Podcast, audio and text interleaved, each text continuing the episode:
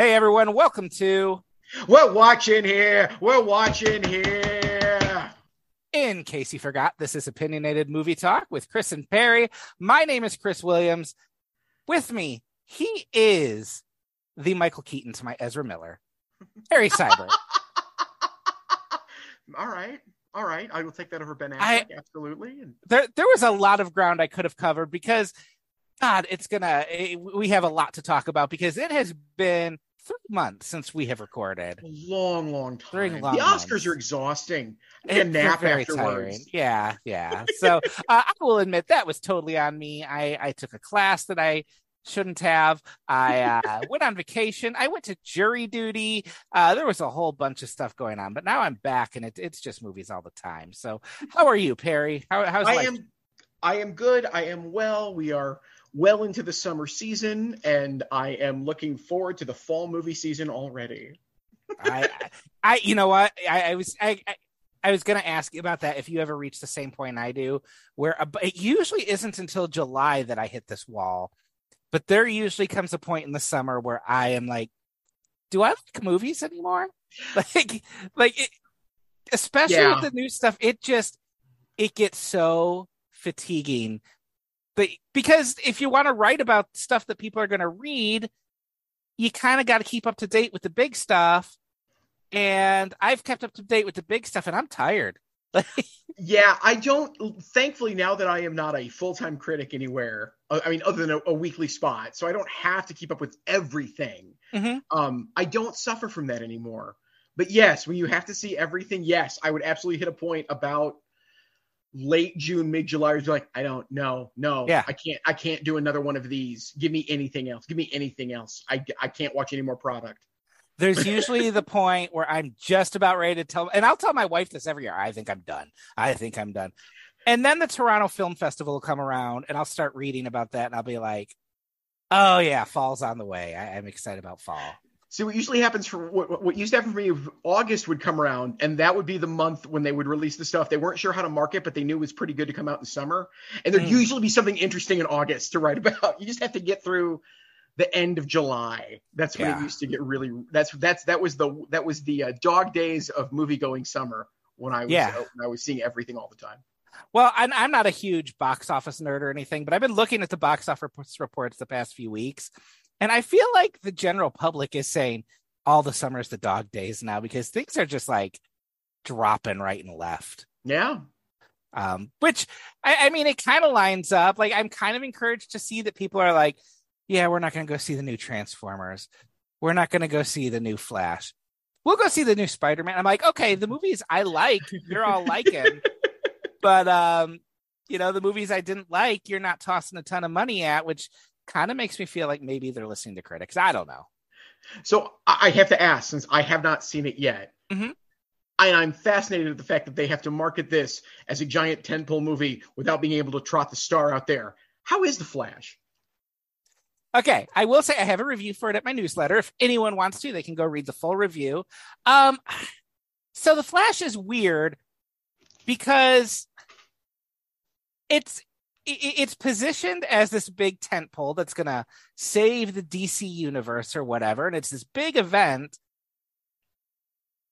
but it's just fine. Like, I didn't hate it, but I feel like it's marketed as a big event, like this big multiverse event, which we're going to talk about that in a little bit. But the best parts of it are actually where it's just a kind of weird comedy. Like, Ezra Miller has allegedly done a lot of things that I don't endorse. And I totally understand why they need to hide them from the publicity materials. I totally get that. It is a weird fact that Ezra Miller is very little of the marketing materials. But the film itself doubles down on Ezra Miller because they're playing two roles for most of the movie. They're really good. They're funny. I'm a fan of Ezra Miller on screen. Yeah, I mean, I look back at Perks of Being a Wallflower. I think brilliant. I think I named them the best supporting performance of that year. I really like them. You know, so the first half is kind of this fun movie. It's okay. The back half is a mess of like multiverse bullshit that I don't care about. Yeah. Michael Keaton is a fun. I like Michael Keaton as an actor. I was kind of confused because I'm like, oh, he doesn't seem like he's playing the same Batman. There's something about the character that doesn't feel like it's the same Batman from Tim Burton, until I remembered there was no Batman character in the Tim Burton movies. Burton didn't care about Batman. No, cared about Bruce Wayne. Yes, indeed. But there is a portion in the last half hour where it is basically every version of Superman or Batman that could have existed is on the screen, with some of the like most 90s CD-ROM computer effects I've ever seen. It's awful. And it is. There's another movie playing right down the hall that takes a similar concept and does it really well. And watching The Flash, it's just all fan service. It is pelting you with eggs. Like it's just bad. I will say, if you're a fan of Kevin Smith, there's a story he tells several times that finally gets its little punchline in this movie. I know what that is. Yeah, and it's fine. The Flash is fine. It is okay. Perfectly mediocre. Thank you. I now feel good about not seeing it yet. Yeah. It'll show up on Max in a month or two. And sure, watch it while you fold your laundry. High praise indeed. Yeah. So we are going to do a supersized summer what we're watching, because it's been so long since we've talked about movies together. Also, because a little inside baseball, we thought this episode might be shortcuts. Shortcuts is really hard to track down. It is not streaming anywhere. So we have one Blu-ray of Shortcuts between the two of us, and we'll have to figure that off offline. But we will get around to that. We will. I think we should have a double feature. I think you should come over and we should watch that and Brewster McCloud, which I've had recorded on my DVR since we started this. However long ago we started the Altman stuff.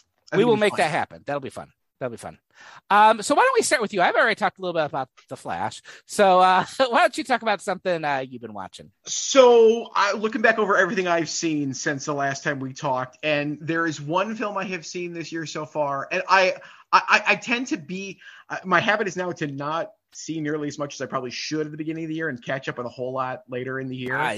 But I will see – I have seen one thing that I don't like to call films perfect. I think that's a really lazy adjective to use. I also think it's not right. There's no such thing as a perfect film. But if we want to use it in a way that we mean it, that the director and every creative person involved – made exactly the right decision to tell the story and make the movie they wanted to make. Are You There, God? It's Me, Margaret is a perfect movie. I was utterly charmed by it. I love everybody involved in it. I love all the people behind the camera. I now love everybody in front of, and even people I didn't know of before in front of the camera. It's, you can be reminded why James L. Brooks is really good at his job with a movie like this. That it's just, it is beautifully produced. It is beautifully directed. It is exquisitely acted. If you have not seen Are You There, God? It's Me, Margaret yet, oh, do so. I don't care who you are. This is the kind of movie I can recommend to anybody. It's really good. I'm really bummed that I haven't gotten around to this one yet. I think the weekend it came out, I had some time to go to a movie, but I had the kids with me, so we saw Are You There, God? It's a Me, Mario. But there is no God. It's Me, Mario. Yes. But I really want to see this. My wife was really curious about this, and I was hoping to make a screening happen or a date night happen, and it just didn't happen. And then I started reading the reviews. I'm like, oh, I really want to see this. So as soon as that hits VOD, I'm hitting that one. It's watch it and tell everyone you know to watch it. I have heard great things. I've heard really good things. So I will add that to my list. I've seen a lot of the, as we were talking about, I've seen all the big movies this summer, which is just really sapping my will to live. But I don't want to talk about all of them because I have reviews elsewhere for Fast X, which is not good and apparently called Fast 10, and not Fast 10 Your Seatbelts, which is the obvious. That's right why there. Not? Why wouldn't they do that? I saw Guardians of the Galaxy 3. So I liked it. It was fine. Moving on. We've already talked about The Flash. So much yelling in Guardians 3. So much yelling, Chris. Why are they yelling at each other all the time? Because funny. But like that's what James Gunn does, is he makes people yell at each other and then tortures animals so we feel bad. I had the thought while watching it that we've now reached the point with the summer blockbuster where we've managed to cover humans in so many effects that I don't believe they're humans anymore. And at the same time, we've managed to make animals so human, I believe they're human. We've crossed some line has been crossed in a flowchart somewhere. And it's not good. It's not good. I will say with Guardians of the Galaxy, as opposed to most of the Marvel movies I've seen in the last 2 years, I actually believed there was a real location with real people on the screen. The special effects in it were good. Fair.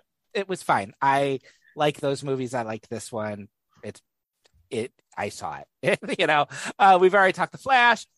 I saw Elemental, which I just do want to say it's not the disaster everyone is saying it is. It's a perfectly fine, serviceable Pixar movie, which is just not what you want from Pixar, right? Like, you want Pixar to push above and beyond.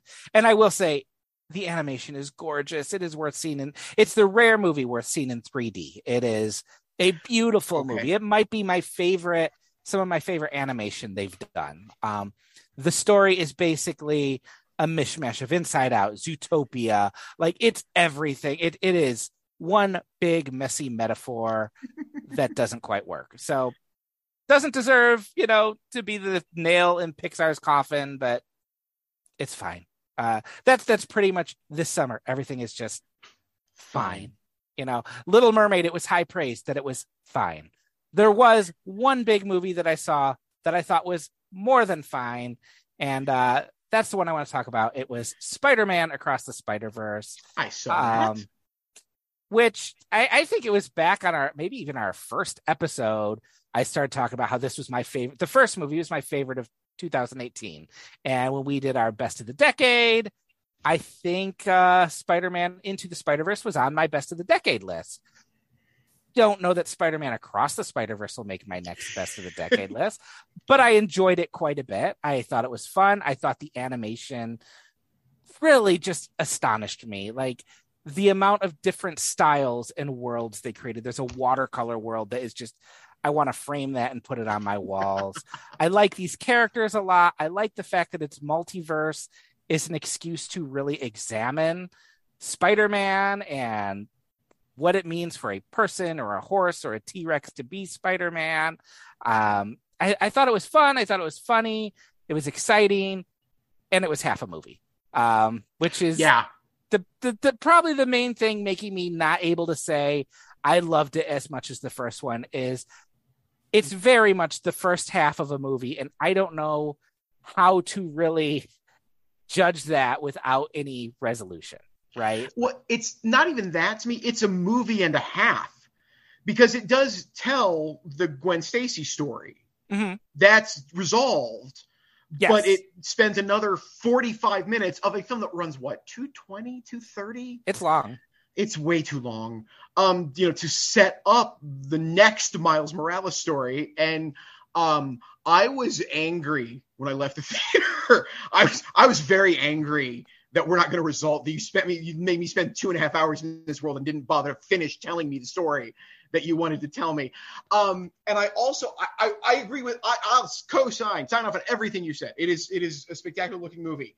At the same time, the movie it reminded me of was Robert Rodriguez's Sin City, which is one of the few movies in this life that exhausted me. I like it, but it's like, it is nothing. Nothing is the same. I have to constantly calibrate what I'm looking at, to the point that it's exhausting. It's tiring for someone who is trained to try to watch every single inch of every frame of every movie that goes in front of them. I like Sin City was exhausting because blood is like 8 different colors in that movie. Mm-hmm. Like, I don't know for sure what I'm looking at ever. And I fell into a little bit of that in this. It's all purposeful. I don't mind it. It doesn't feel showy. It's like, oh, let's do this because this is fun and we want to do this. Like, it's all the best intentions behind it. oh boy, I would have liked just an hour and a half of the Gwen Stacy story and just give me a little nugget to tide me over. That would have been ideal. But this was fine. I'm glad it's out there. I will say, so I took my kids to see this one Saturday, and when that to be continued popped up, my daughter, who was not aware that movies could do that, burst into tears because she wanted the happy ending. She wanted it to be, and like it builds, like it ends on a cliffhanger. And yes, as a little kid, you want that to be resolved. I knew there was a part 3 coming, or a part 2 or whatever it is. So I was a little conditioned to be like, yeah, okay, this is where they're going to end it. I might have ended it about 20 minutes earlier. There was a fine place to end it earlier. That yes, there was. And it's whatever. I'm a little happier to know that the next one is coming in March, so it's not a 2-year wait. Like Fast 10 ends with a giant cliffhanger, and they haven't even started shooting the next movie yet. And apparently the next Mission Impossible is also a part 1. So yes, at least they're upfront about it, though. Yeah, that is true. Well, this was originally titled Spider-Man Across the Spider-Verse Part 1. And then I think they decided, oh, people don't like going into a movie knowing it's part 1. So we're going to. Yeah, people don't like leaving a movie not knowing it's part 1. Yeah. So I liked it. It is one of my favorite ones this year, but I didn't think it was exhausting, but overwhelming was the word I used. It was, it definitely, you are struggling to catch everything on the screen. Tiring. Overwhelming is yes. I if I said that, that's a terrible word. I don't mean that. It's just like, it's a lot of work. Well, you're the old man, so. I don't want Spider-Man to be that much work. With great work comes great responsibility. It's true. It's very true, Chris. What's next for you? What else have you seen? I finally got to see Master Gardener, the new Paul Schrader film, which I was very eager for since it won. I can't remember. Was it Venice or Berlin last year? It won one of them. I think it's Venice. I was very eager for this. It does very much feel like the third film in a trilogy. Mm. It feels like First Reformed and The Card Counter and this are all those wonderful subtle mutations on his Man in a Room movies that all find different notes to sound in them and all find different ways to play with the story points and the style elements you expect from those movies. It's the film that made me realize my issues with Joel Edgerton, which is that I think Joel Edgerton is a perfectly acceptable, fine actor. Like I've never caught him being wrong or bad or fake or out of the moment or unreal. And yet I realized watching this, he has zero charisma. He does not draw my eye in the slightest. He's not inherently interesting. And that's, again, I think that's part of the reason Schrader casts him here. This is a character that I think he very much wants that out of. And so it's really good casting.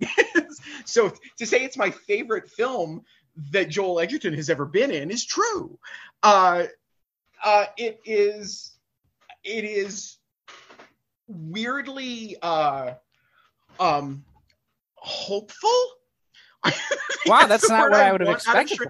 No, it's not what you expect at all. There is he does something with the end of this movie that is honest and true to all of his Man in a Room movies, but you realize this character is different than all of those other characters in a lot of ways, and in subtle ways, but in very real and distinct ways that makes this a very different movie than what you'd expect. And the other thing I really liked about it, Chris, it's gorgeous.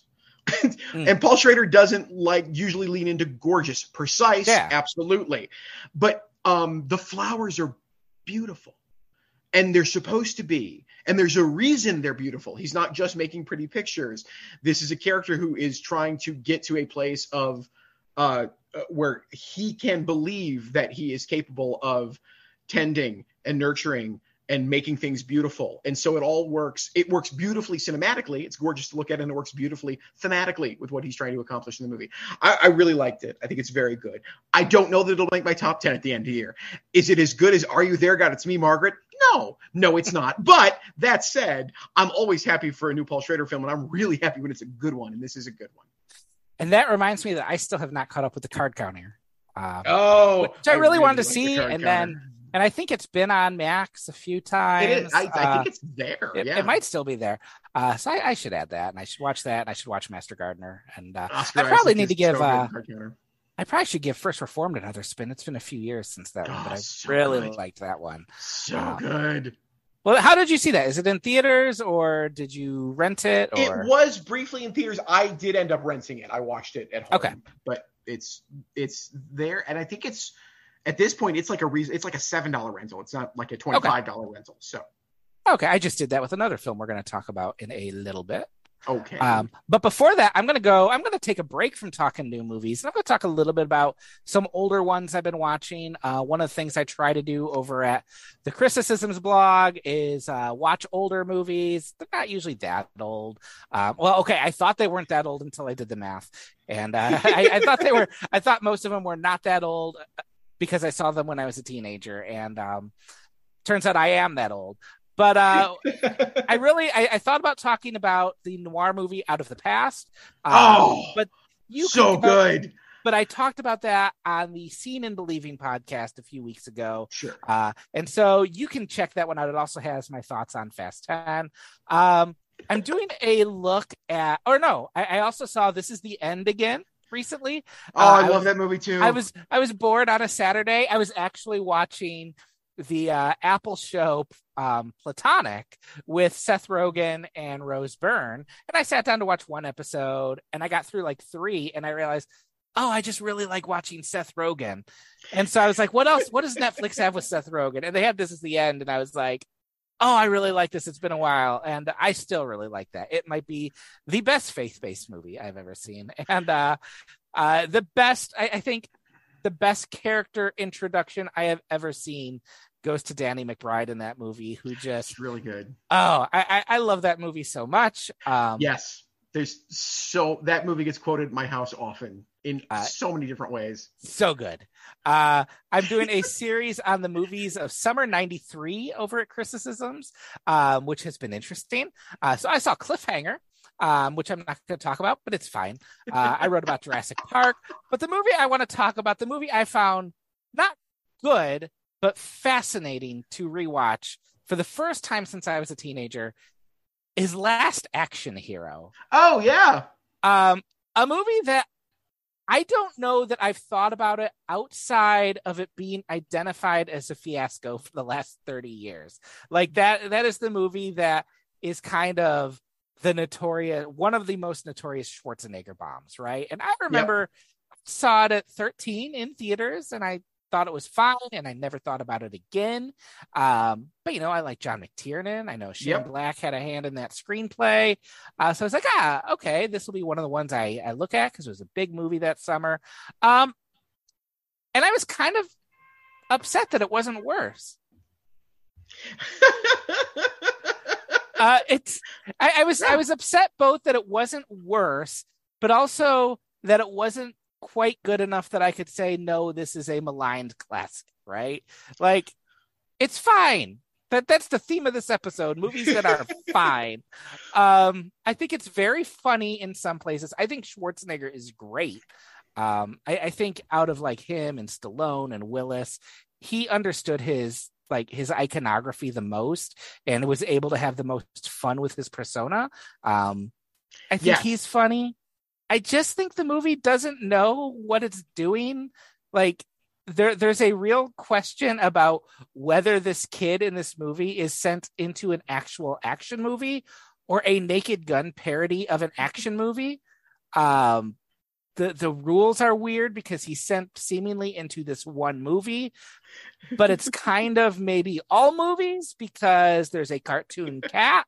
And it's fun. I start to think this is one, maybe it was a little ahead of its time. You had Scream come out a few years later that I think kind of took the concept and did a little better. We had more of a dialogue, but there are things that make me laugh. There is a gag with dogs doing a cheerleader pyramid. Yeah. That's the dumbest thing in the world, and I cackled for about 30 seconds straight at that.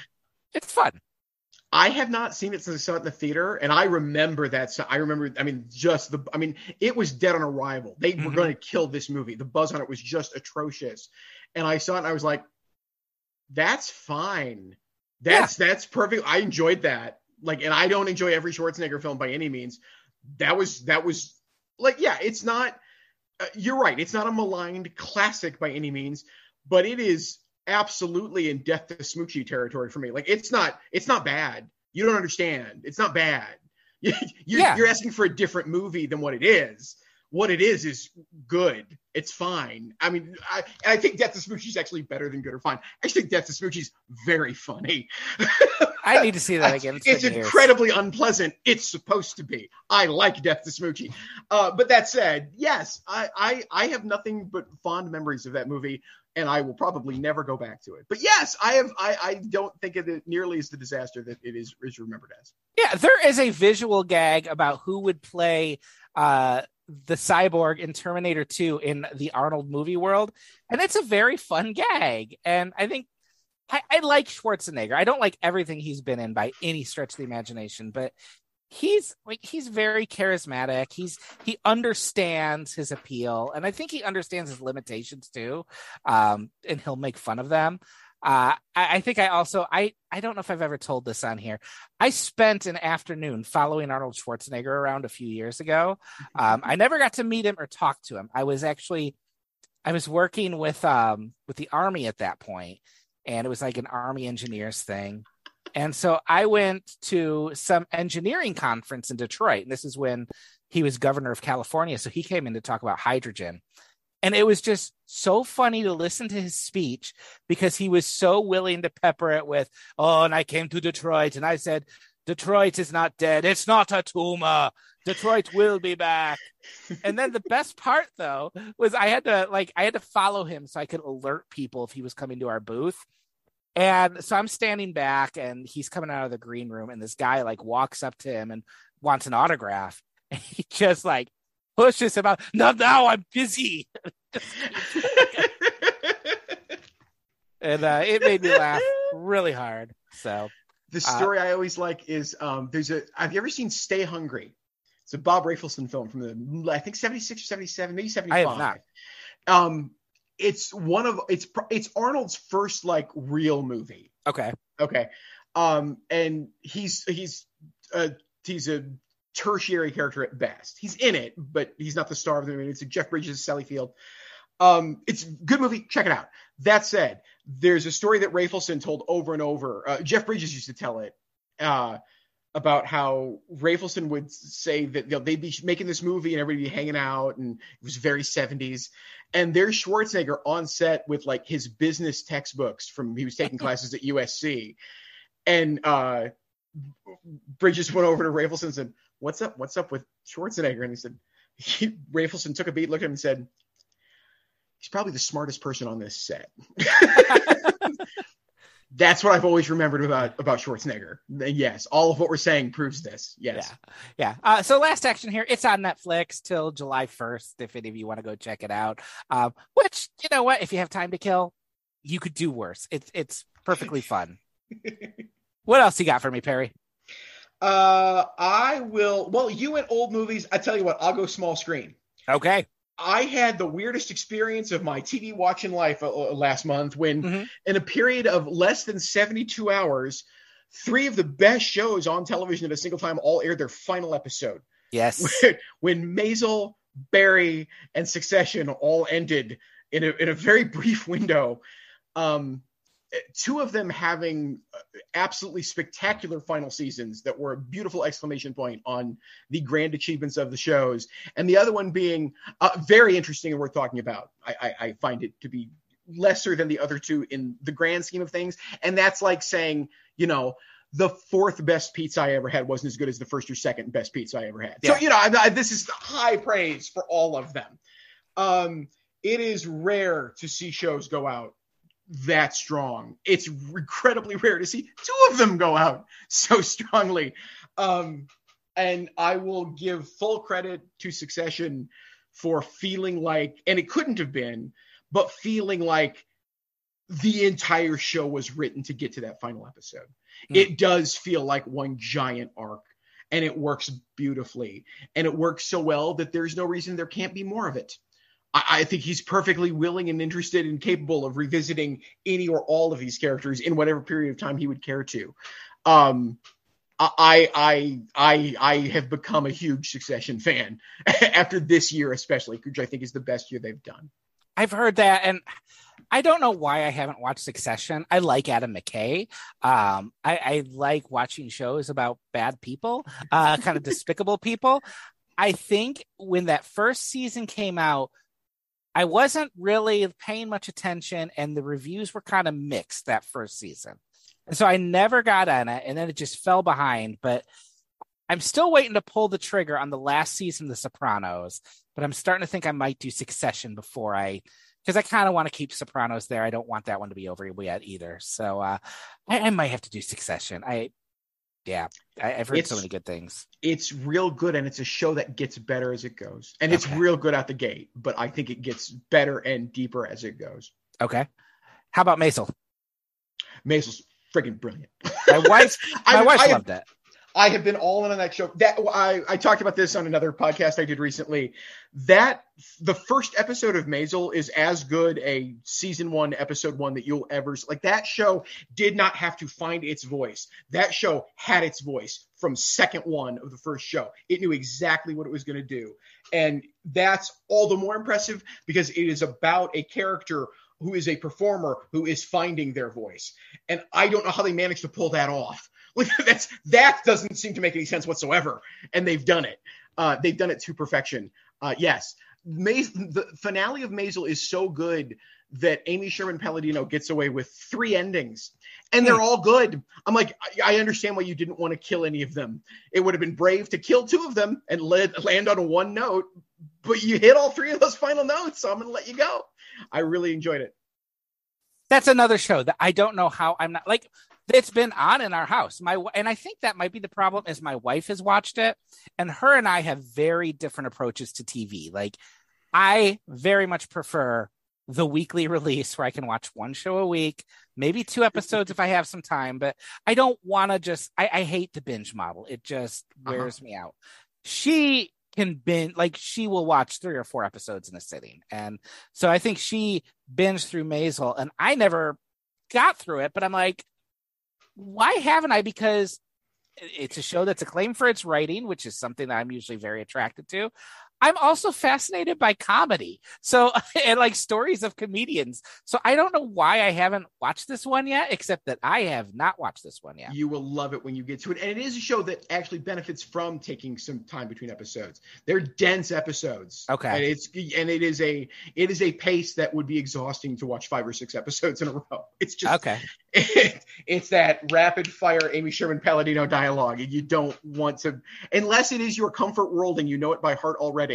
If you're really just paying attention and watching it for the first time, it's okay. It's okay. Go slow. Pace it out. That's the way to go. And we've both seen Barry. So let's talk a little bit about Barry, because I think I agree with you that I really enjoyed this final season, but I felt like there were some big swings that didn't, there were a lot of attempted home runs that might've been doubles that didn't quite work for me. Worked well enough. And the cast is so incredible that I liked it, but something just didn't connect. And it's mostly things that happen in the back half of the season.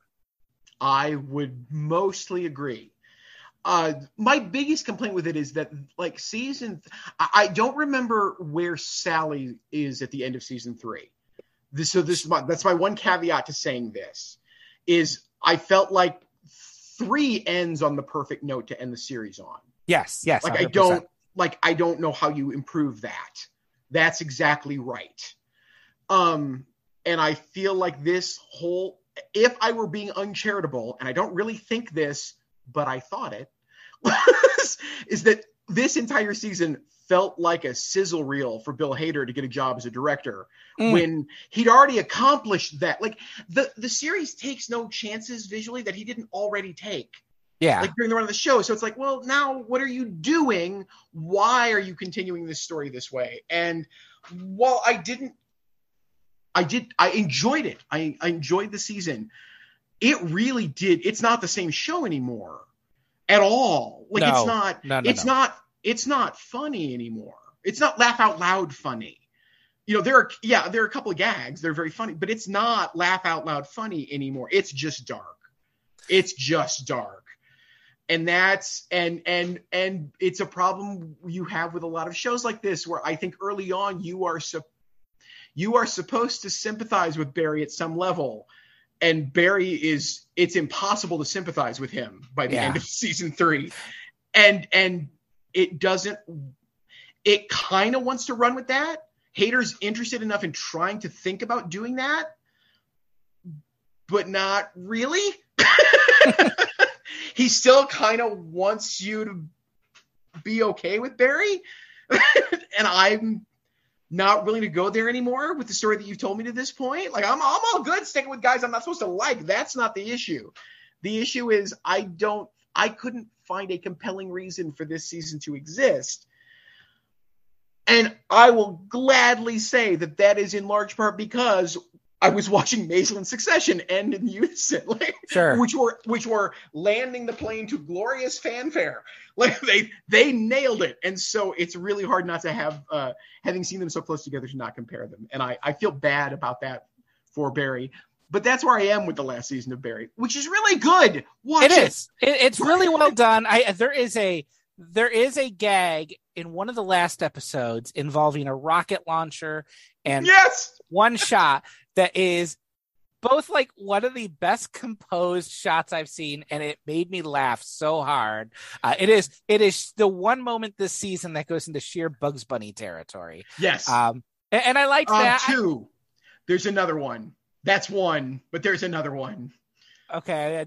The sand. The sand. Oh, yes. The sand is absolutely Bugs Bunny. Yes. Yeah. Hank goes full Looney Tunes in this season. Yes. I agree with what you're saying about Barry, that the show doesn't quite commit to whether he's a villain or an anti-hero, or whether it's supposed to feel bad, or I agree with you that he kind of goes into Walter White territory, where by the end of the show, I want him stopped. And I don't think the show quite feels that way. Like they like him still. And I'm like, but he's not good. My bigger problem was just, I thought some of the stuff, there is a time jump about halfway through the last season. Yeah. And there is one episode in particular where I felt like I got whiplash, because I'm like, I don't know what I'm watching right now. And it's so dark and sad with none of the levity. And that kind of took me out of it. The final 10 minutes of the show hinge on the emotion of a character that we just met a few episodes before, but is now played by a completely different actor who I had a hard time just emotionally connecting with that character who has basically the final moment of the series. Yes. That was odd. Yes. And I didn't know how it felt like they were saying something and I don't know what they were saying. Like, it's not an ambiguous ending. I love an ambiguous ending, but I think that character is getting some sort of closure from this experience. And that is so grossly cynical that it underdoes a lot of what made this show interesting for its first two seasons. Yeah. Yeah. But Stephen Root this season, oh my gosh. He's a god. He's just a god. So good. Everyone was good. Sarah Goldberg continued to be good. Anthony Carrigan has a moment in the finale that is just wonderful, like wonderfully acted. So I liked Barry. Didn't love the last season, but I liked it more than most of what I've seen on TV. Yes. Yeah. I had an interesting TV experience. Have you seen the show Jury Duty? I have not. Okay. So Jury Duty is an Amazon show, and coincidentally, it was released the same time I was actually serving 3 days on Jury Duty. So after I got out of there, I was like, oh, well, Jury Duty was an interesting experience. Maybe Jury Duty, the show, will be. And it is a really fun little show. It's not great. It's not hilarious, but the concept works so much better than I was afraid it would. So this is a show that is basically, I would just say, it's The Office meets The Truman Show. And that is a mockumentary about people on jury duty. Okay. But the twist is that one of the jurors does not know that this is what it is. He is a real person who has signed up for what he thinks is a documentary about being on jury duty. And I knew that's how you were going to react. No, because we've talked about this is like Windy City Heat. No, I don't like this. What I will say is what I appreciated about this show is, first off, they lucked out casting this guy who is just incredibly chill and good the whole way through, like a good stand-up person. And the show, very smart. It's from people who wrote on The Office, but it very smartly understands that the joke is never on this guy. They never do anything to make him look stupid. They never do anything to make him the butt of the joke. It's all the craziness that's unfolding around him. And then the whole final episode is really a celebration of how they pulled it off and how crucial this guy's actions were to just like making him look like a good guy who did the right thing with all these dilemmas they throw at him. It's fun. It's entertaining. I had a good time with it. The thing that singles it out, though, is he's in an LA jury pool, which, of course, opens it up that, you know, there could be celebrities in there. Sure. They cast James Marsden to play himself. And it is one of the weirdest, funniest performances. I like James Marsden in comedy a lot. Like, I remember they tried to make him into a, you know, action star movie hero for a bit, and I was like, I'm not having it. But he's a funny guy, and he's very funny and just plays the biggest douchebag version of himself. Constantly asking, you know, if anyone has seen Sonic the Hedgehog. You know, learning that the guy has watched one of his movies. Well, did you rent that, or was it available on streaming? Because, you know, I get a bump back if it's so. It's jury duty. It's on Amazon. It's not the Nathan Fielder version of this, which would be very awkward and cringy. Okay, it is the goofy sitcom version of this. Yeah, it's worth a look. If it's not someone's thing, it's not going to change anyone's mind about the genre. But it's fine. All right. Do you have any other movies? Nothing I feel a burning need to get out about. I mean, I could talk about how Beau is Afraid is still terrible and still probably the best film that guy's made so far. Beau is Afraid is an utter waste of time, but I feel it's more honest than Ari Aster's other two pieces of crap. So I you know, he's improving without still being interesting or coherent. It's fine. I wanted to see that, but I also, it's 3 hours long and life is short. It is. Boy, is it. And it is. And me and Joaquin Phoenix, I go back and forth on him. There are some performances. I love him.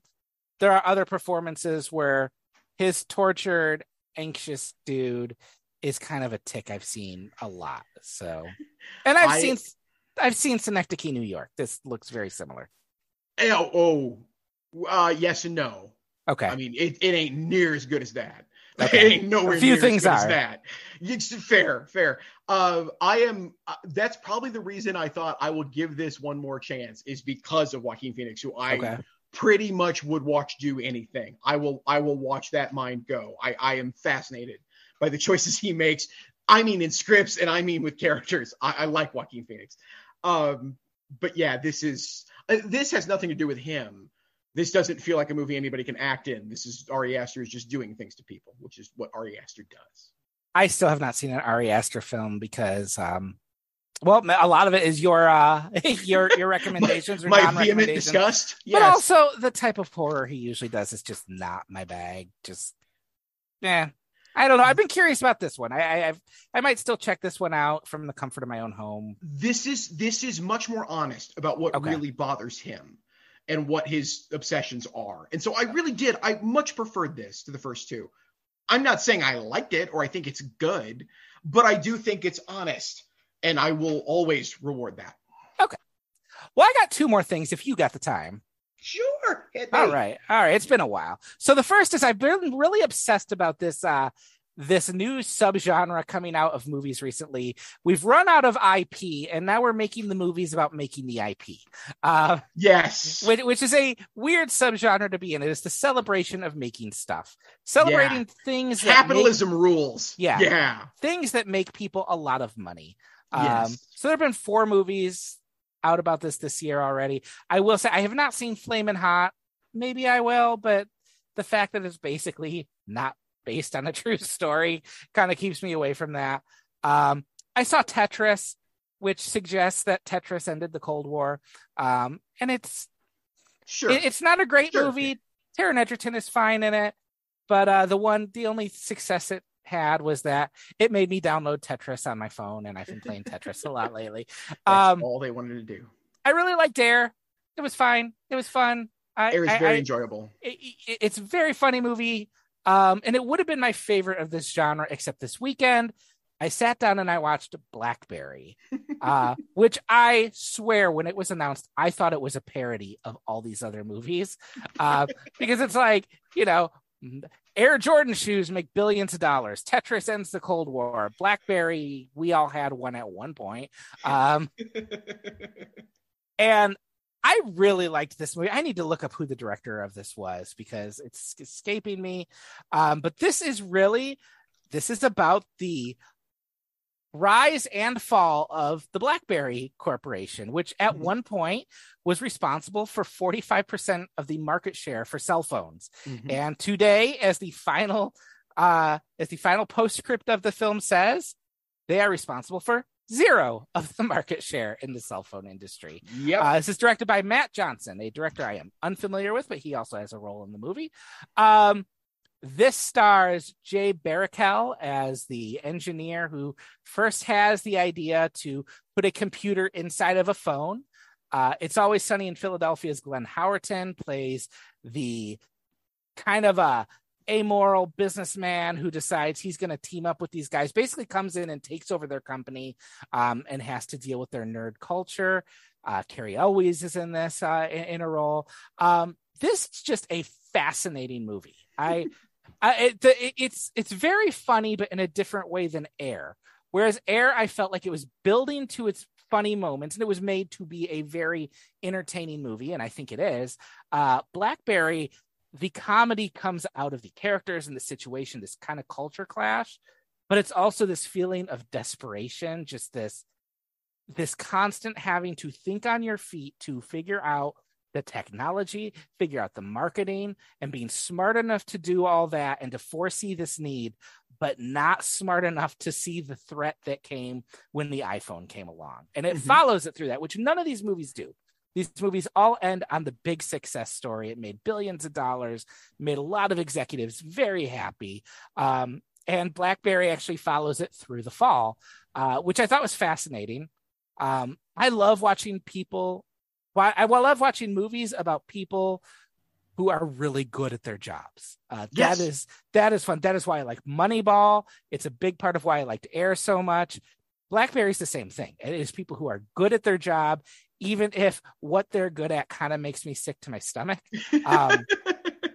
Glenn Howerton, I don't know if you're an It's Always Sunny in Philadelphia fan. I have never watched a second of it. I'm never going to watch that. I just never watched it. Okay.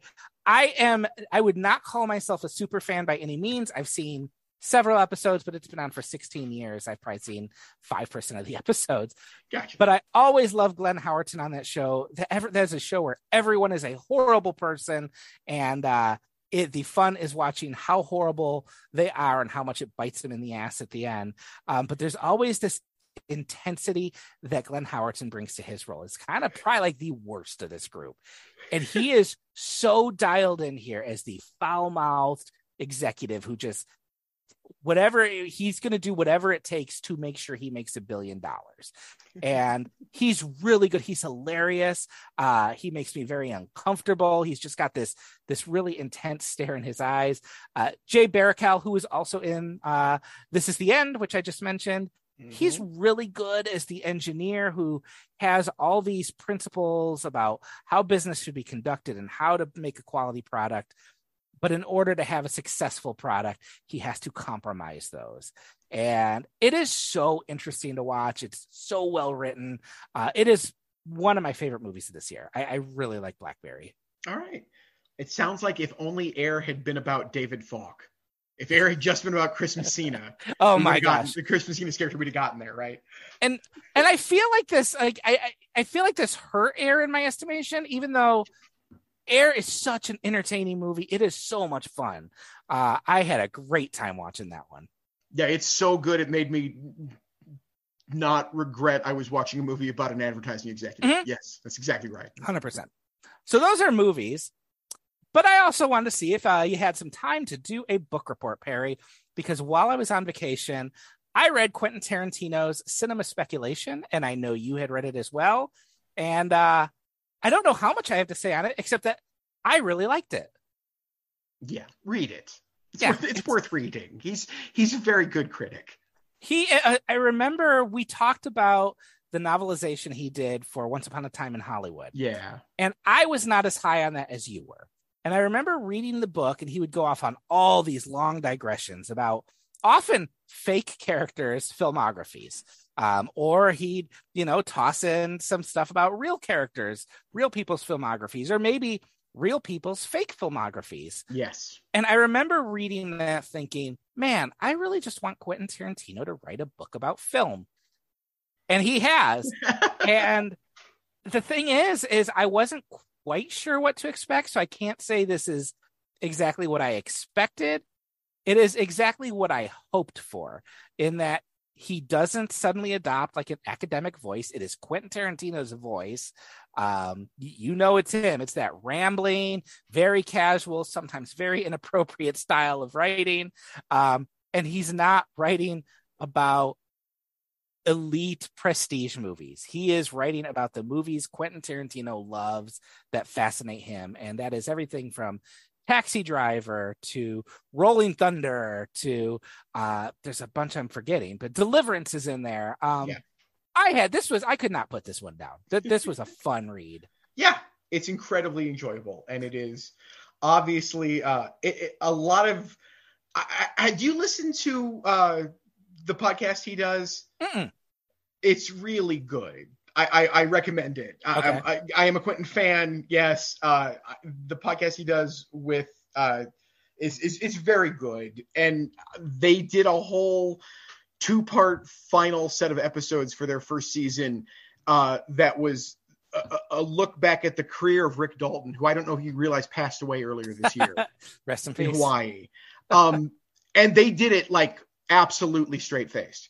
Like they're just, it's remarkable to hear them play in this universe. If you've been listening to the show and understood how well the people on the show talk with each other already, you know that they didn't script this entire thing. You know that there were points, that there were names that everybody agreed mm-hmm. upon, and you can still hear it when somebody on the show like adds to the lore, and Quentin appreciates it and giggles. You can tell the giggle is half in the moment because he's so happy that this is now part of the lore of this character that he's created, and that it fits with the show.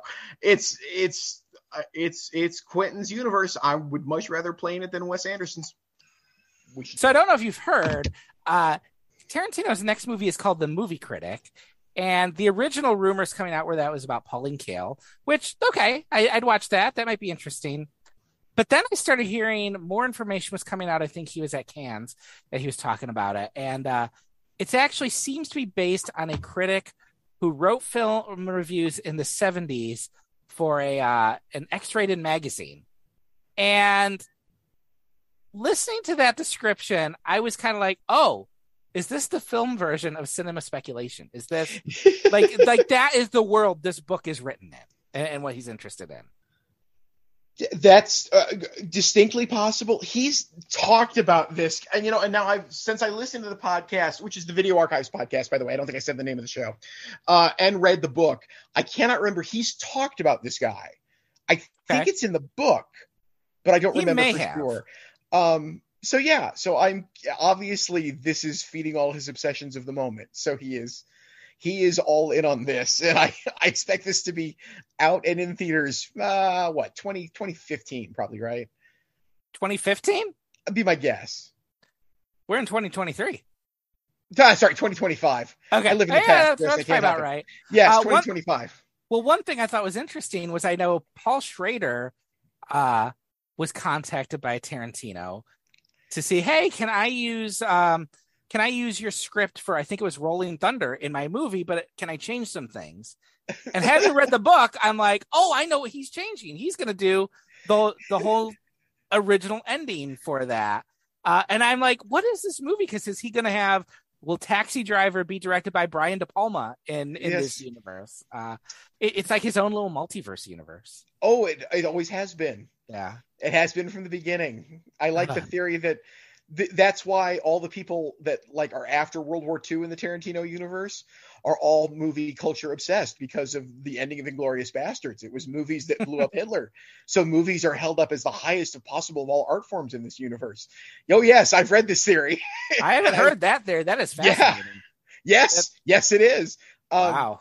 Yeah. I'm more than happy to play in Quentin's universe. Like I said, I'm whatever he wants to do. I'm not saying it'll be fantastic or brilliant, but I'm willing to follow. I trust him. And I really don't want him to retire after 10, but if he keeps writing books after that, I'll read them. I'll be very happy to read them. Which is what he wants to do. That's I think deep down, that's really what he wants to do. He wants to just, stay in Israel 6 months out of the year, come back 6 months out of the year to make sure that the New Beverly's okay and write, which he can do anywhere and watch his kid grow up and make sure that the kid gets the exact right movie education. I'm sure that's all he wants to do at this point. Good for him. Exactly. And if he wants to turn his kid to anything other than himself for inspiration, he can just have him listen to our podcast. Exactly. Precisely, so. Quentin.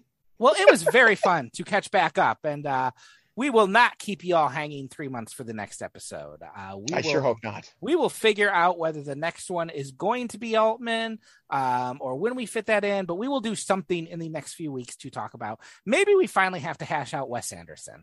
In the coming weeks.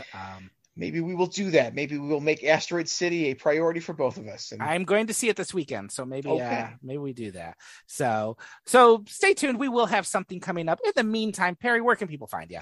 You can find me on Facebook. You can hear me every Friday in the Lucy and Lance show. You can hear me often at the Cathode Ray Mission radio show. Friday nights online, just search Cathode Ray Mission. We just did an episode where we did go through all of Barry, and we've got an episode a week from this coming Friday, so that's the 30th. He's having some people on and asked people to pick some of their favorite pilot episodes. Oh. So we're going to talk about great pilot episodes in television history, nice. Which is fun to do. And yeah, you can always find me. I wish that there was, I know there's Letterboxd, but I really wish there was like a Criterion social media site that I could just hang out on. Yeah, that would be nice. Letterboxd is fan. Are you on Letterboxd? I am not. I'm bad about Letterboxd. Letterboxd is so much fun. I love Letterboxd.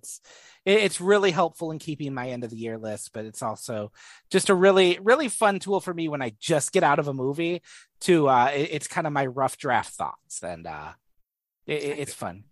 You should do that. How about you, Chris? Where can we read you? Oh, you can find me at Cinema Nerds with a Z, which is where I review new releases. I think I have reviews up of what were the last two I did? Oh, I did The Little Mermaid, which is fine. I did Elemental, which is fine. I'm hoping that the next movie I review is better than fine, but we'll see. But you can also subscribe to my newsletter, Chrisicisms.substack.com. That might be where you found this podcast, so you might have already found your way there. July 1st, I am offering the opportunity for there to be people to support the site, in which case you'll get a few more extra articles. So keep an eye on that. Otherwise, there's always something free up there. I'm going through a series on the movies of Summer 93 right now.